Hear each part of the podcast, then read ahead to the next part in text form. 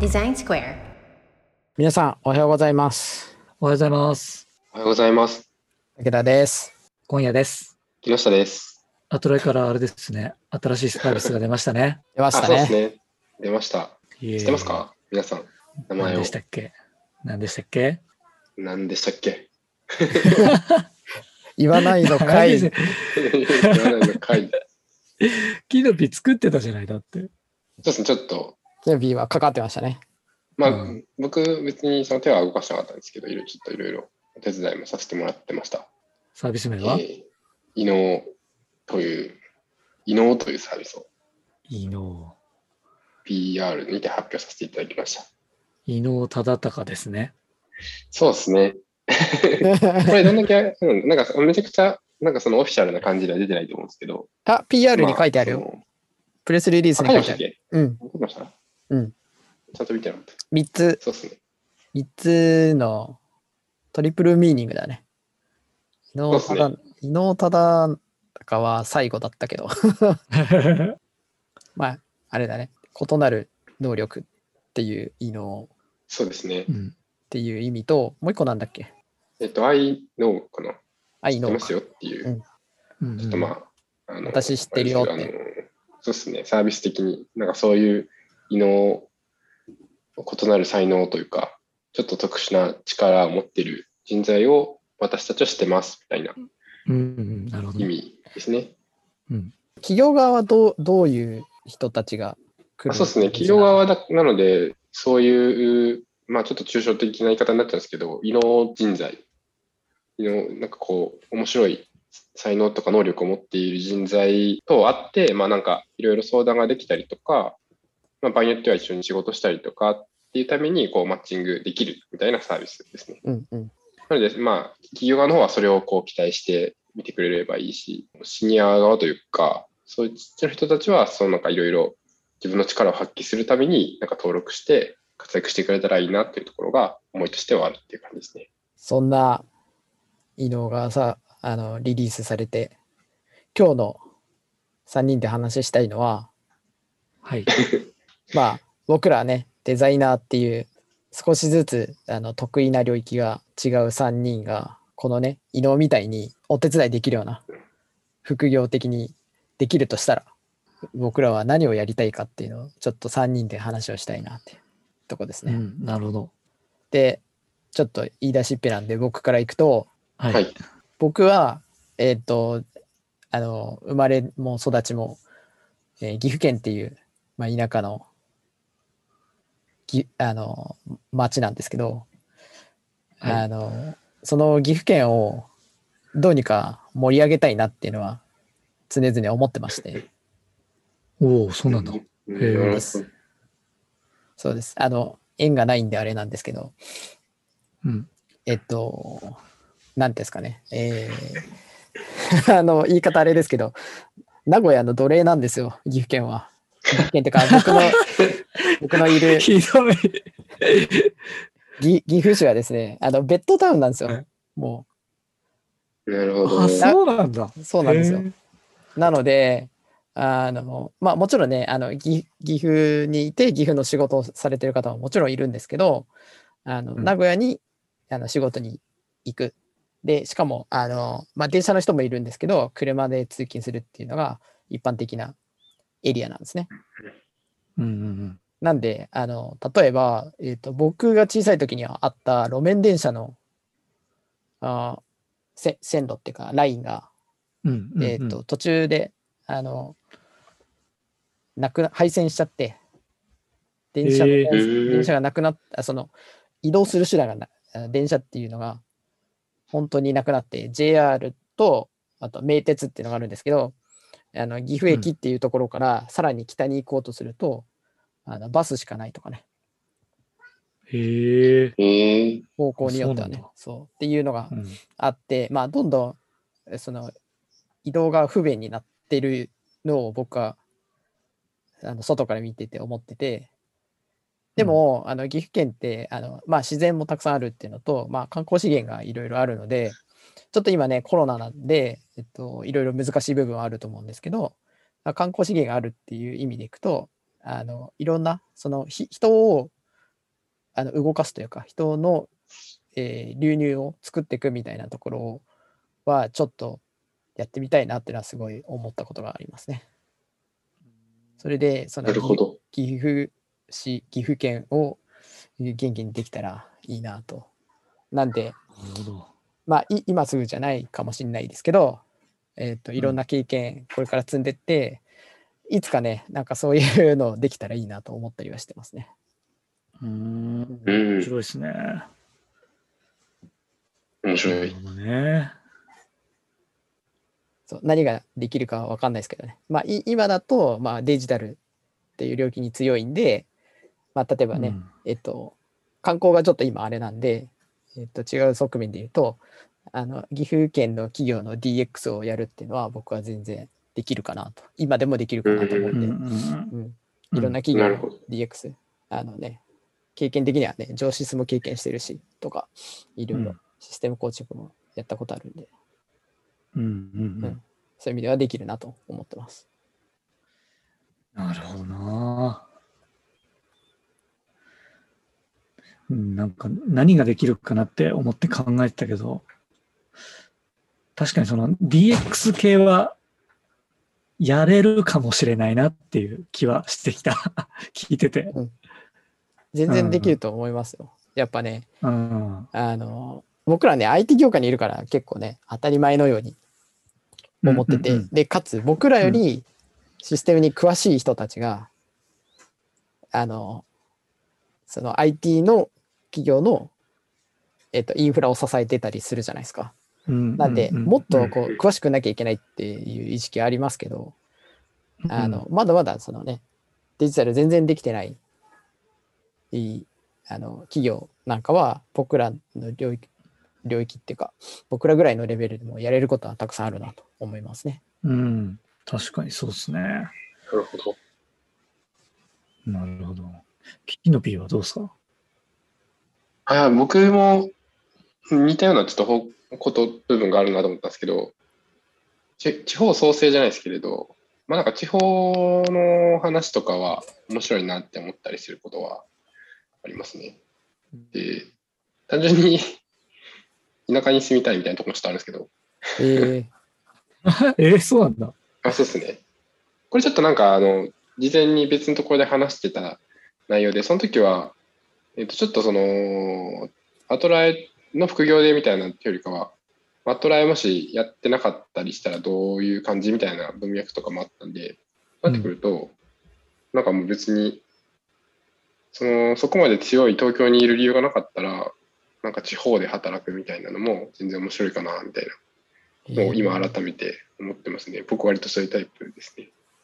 えーうん。ち千葉来なよ、千葉。あ、そうですね。なんか千葉とかも全然。 アトライサテライトオフィス計画みたいな、うん。全然あり、ありだなって思ったり。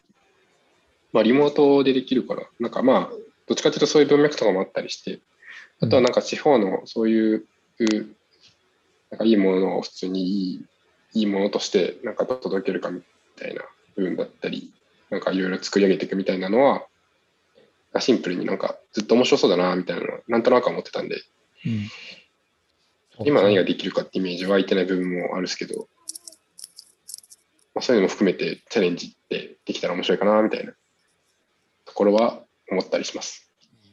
47都道府県ね、やっぱ特徴あるから、ね、そうですね。名僕産も、武田さん違うのは、うんそうですね。じ自分の地元とかあんまりイメージしなかったです。地元を捨てて、行ったことないとこ どろだっ、け僕は大阪。か。大阪生まれで、育ち和歌山で、うん。別にあのそこに戻りたいのはあんまないですね。僕ちょもあっとの江、戸とか面白いなみたいな。も戻りたいっていうつ強い、強くはないあまよ。も戻りたいはないけなんかそど、地元としてみたいな話ですよね。なんかこう、そうそう還そう元するとか、そういう、その、なんていうんですかね、そういうのはないですね。 そういうのはあんまりないです。あってもいいかもしれないですけど、なるほどね。武田あどうですか、今夜さんとかは。いやー、どうなんだろうなーと思って。んなんか、うん結局、建物とかも好きなので、はいはい。なんだろうなまあ、建築家がいるので、専門的な。なんか、パッケージとされてるなんか設計があるじゃないですか。全然面白みのない設計された。こんなこと言っちゃったら怒られるかもしれないけ ど。まあ、例縦えば売どういうりのっですかて言われるああ、なるほど。ものってあるじゃないですか。ありますね。はいはい。まあ、コストが安いっていうのもあるかもしれないですけど、正直、縦売り買っても面白みがないっていうのはあるじゃないですか。家の話ですよ。はいはい。普通の家。あれをなんとかしたいなって思うんですよね。えーうん。なんかちょっと工夫するだけでも、面白い家にはなるはずなのに、誰が住んでも誰も文句を言わないような家にしかなってない。あ、特徴がないってことですかい全然特徴がない普通の、家。そうそうそう、普通の家。で、それが、街の風景の良さになってるとも思えないんですよ。うんうん、はあ、なるほど。例えば、いやちょっと事情が100%分かってるわけじゃないけど、イタリア行ったらイタリアの風景っていうのがあるじゃないですか。はいはい。で、なんか、ああ、異国に来たなっていう感じ。はい。 だけど、日本に来て、いやもちろん日本情緒のある昔ながらのね、公民館みたいなところがいっぱい建ってる場所もあるんだけど、普通の一般的な家って普通じゃないですか。何のワクワク度もない。はいはい。で、街並みを形成してるわけでもない。うんみたいなのがすごく嫌で、もうちょっと頑張ってほしいなって思ってる うーなるんほとど。ころがあるんで、なんか、そこら辺やってみたいなっていうのはありますね。まあ、ハウスメーカーとかに、こんなのどうですかって提案するとか、そういう感じなのかな、やるとしたら。なるほど。小林さんもだって、かなりカスタマイズというか、自分で家建てましたもんね。自分で家建てたっていいのかなんか、まあ、そうですね。あの、建築かな家り探して、建築家に頼んで、そうですね、こだわってやってましたもんね。うん、ですけど、でもコストで言ったら、そんなにバカ高くなるわけじゃないですよね。ううんうんんうん、まあまあ、100万、200万とか、そんぐらいなんだと思うんだけど、はいはい。だったらまあ、ね、ちょっとプラスアルファでいい家をたくさん建てて、なんか街並みが良くなった方が、住んでる人もいいし、他の人もいいし、みたいな。なんか、そういうサービスできそうですけどね。なんか、あのーね、そう、その、そういう家を、そういう家が欲しいと思ってるけど、どういうふうに作ればいいか分かんなくて、で、まあ、その、いわゆるハウスメーカーとかに、なんかこう、建て売りのものを頼んじゃうみたいな、分かんないからそれでいっかってなっちゃう人って、いそうですもんね。いやもう多分大半だと思うんですよね。あれじゃないですか。で、なんかそ、得意のマッチングじゃないですか。んマッチング。マッチングね。作りたい人と、建築家。あ、作りたい人じゃない。あ、その、い、そういう普通の家じゃなくて、家を作りたい人と、作れる人をマッチンうんグ。そうね。ただマッチングサービス、なんかね、前見つけたんだけどね、あんまり機能してないのと、あとなんか意外とみんな、いい家建てたいって思わないのかわかんないけど、なんだろう。ユーザーがいないのかなって感じ。なるほどね。なるほど。いろいろ難しそう、分かんないですけどね。なんかい、いないわけではないような気はしますけどね。なんか感覚的にはそうだよ。ね。値段、でも値段をこう比ま較したんですかね。かもしれないね。ま、街歩いててそういう家ばっかだってことは多分みんな何も考えずに家を建ててるんだなっていう気するよね。でもうん。でも考えた方がいいですよね。そんな何千万するやつ。そうなんだよ。家建てるなんてさ、一生に一度じゃん。建てた家がしょぼかったらすごいショックじゃない、それはそそうっすよね。うん、人生で一番でかい買い物ぐらいですよね。家って。そうだよねどう。考えても。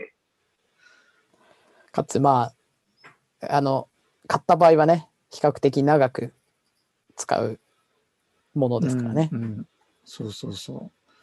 そうですよね。なるほどっなて。いうのをね、やってみたいですね。あーでもなんかそういう家の付加価値とかって意外となんかやってないのかな。あとなんか不動産っていうのはなんか難しいのかなってざっくり思ったり。まあそうですね。メーカーによって良し悪しあるんですよ。その壁の建材がすごく高性能とか、夏場が涼しくて冬場が暖かいとかあるんですけど、機能はそのままにデザイン入れることは絶対できると思うんで、うん。はいはい。なんかね、かっこいいものはないんですよね。そういう機能的にいいですよってものに。なるほど。うん。そういうのとかはなんか手を加えられそうな気はしますけど。なるほどね。そっか。そうすると、あれだ。この話進めていくと、あれですね。つくるばさんのところに行くんだ。買うかを。買うかもとか、うん。違ったっけ買うかもってリ、リフォームでしたっけ買うか。やべえ、どう忘れし作るた。かもあそうリノベーションですね。そうそうそうそう。中古のリノベーション。あリノベね。いや、なんかそう、えっ、と、もう立ってしまってるのって難しいじゃないですか、作り変えるのって。まあ、あの、すごい古難しいく、古くなってしまえば建て替えっていうのはあるかもしれないですけど、そう、建てたばかりだと難しいとなると、リフォームとか、なんかそういう系で、うんうんうん。そのふ普通から変化していくっていうはいはいはいはい。のはあるのかなと思ったりしました。そうですね。確かに確かに。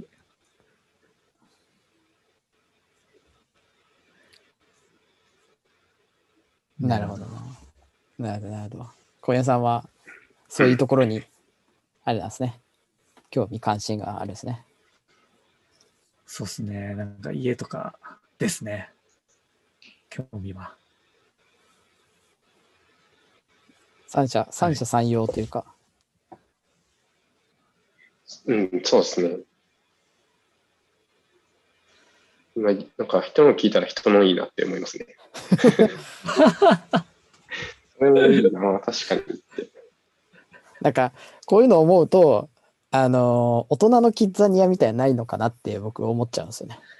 ああ、めちゃくちゃいい、そうれ。ん、そっちの方向だったら、なんか、その、なんか、はい、行ってみたい企業とかってありますよね。ちょっとこう自分の力をこう何かに生かすっていうよりかは、体験してみたいみたいな。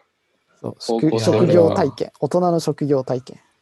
そうですね。うわめちゃくちゃやりたい。大工やりたい、大工。体 建築事務所とかになんか、まあ建築はできないです建築っていうか設計できないんであれですけど、なんかその、なん何らかのポジションで入って仕事見てみたりとかしたいですよね。そのカバン持知ち、識のカバン持ち。カバン持ちして、うん。社長のカバン谷持尻ち。誠さんとか、そうそう、そうっすね谷谷尻誠さんのカバン持ちして、ちょっとしたいなって思ったり、隣で仕それ事こをそ見みるそうですね、なんか最近近いですけど、耳ぐりさんのオフィスで1週間ぐらい いる、いて、なんかどんな仕事してるのか見るとか、やってみたいうんうなんって。うんそうね、そういうのもありだよね。そうなんですよ。それはそれでやりたいな。ちょっとあんま異能、異能っていう感じじゃないですけどね。なんかね、そまあそう、異能の話でいくと、その人材の流動性じゃないけど、なんかそういう側面もあんのかなと思って、あの、えーはいはそのシニアの人たちを、あの、なんだろうな、えー、まるまるなフルタイムで、えー活躍してもらうっていう、まあ、ケースもあるとは思うんですけど、フルタイムじゃなくても、えーパートタイムで、ね、月のね、3分の1来てもらってみたいな。で、シニア側からすると、その3分の1、1社できるんだったら、あと2社できるっていう考え方をすると、ね、あの多くの企業を手伝えるっていうのもあるのかなと思うと、そういうね、人材の流動性みたいなのも面白いなと思いますね。それはね、シニアじゃなくても、なんかそういうのやれたら面白いなと思ってしました。うん今日はね、移動の話から人材の流動性の話まで行きました ね。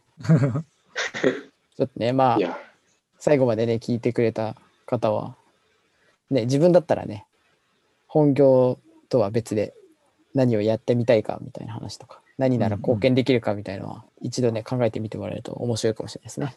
そうっす。これで終わりに終わりにしたいと思います。はい。はい。はい。では、皆さん、さようなら。さよなら。さよなら。